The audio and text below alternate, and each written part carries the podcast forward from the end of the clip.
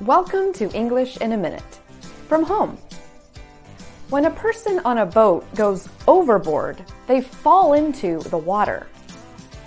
Uh oh, should we be worried about Jonathan and Anna? What all did you get at the store?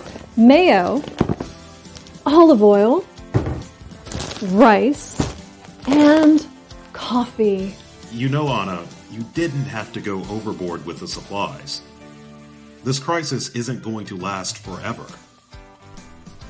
To go overboard means to do or say too much because you are overly excited. Anna bought a lot of stuff at the store.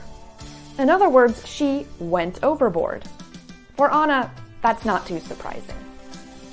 And that's English in a minute.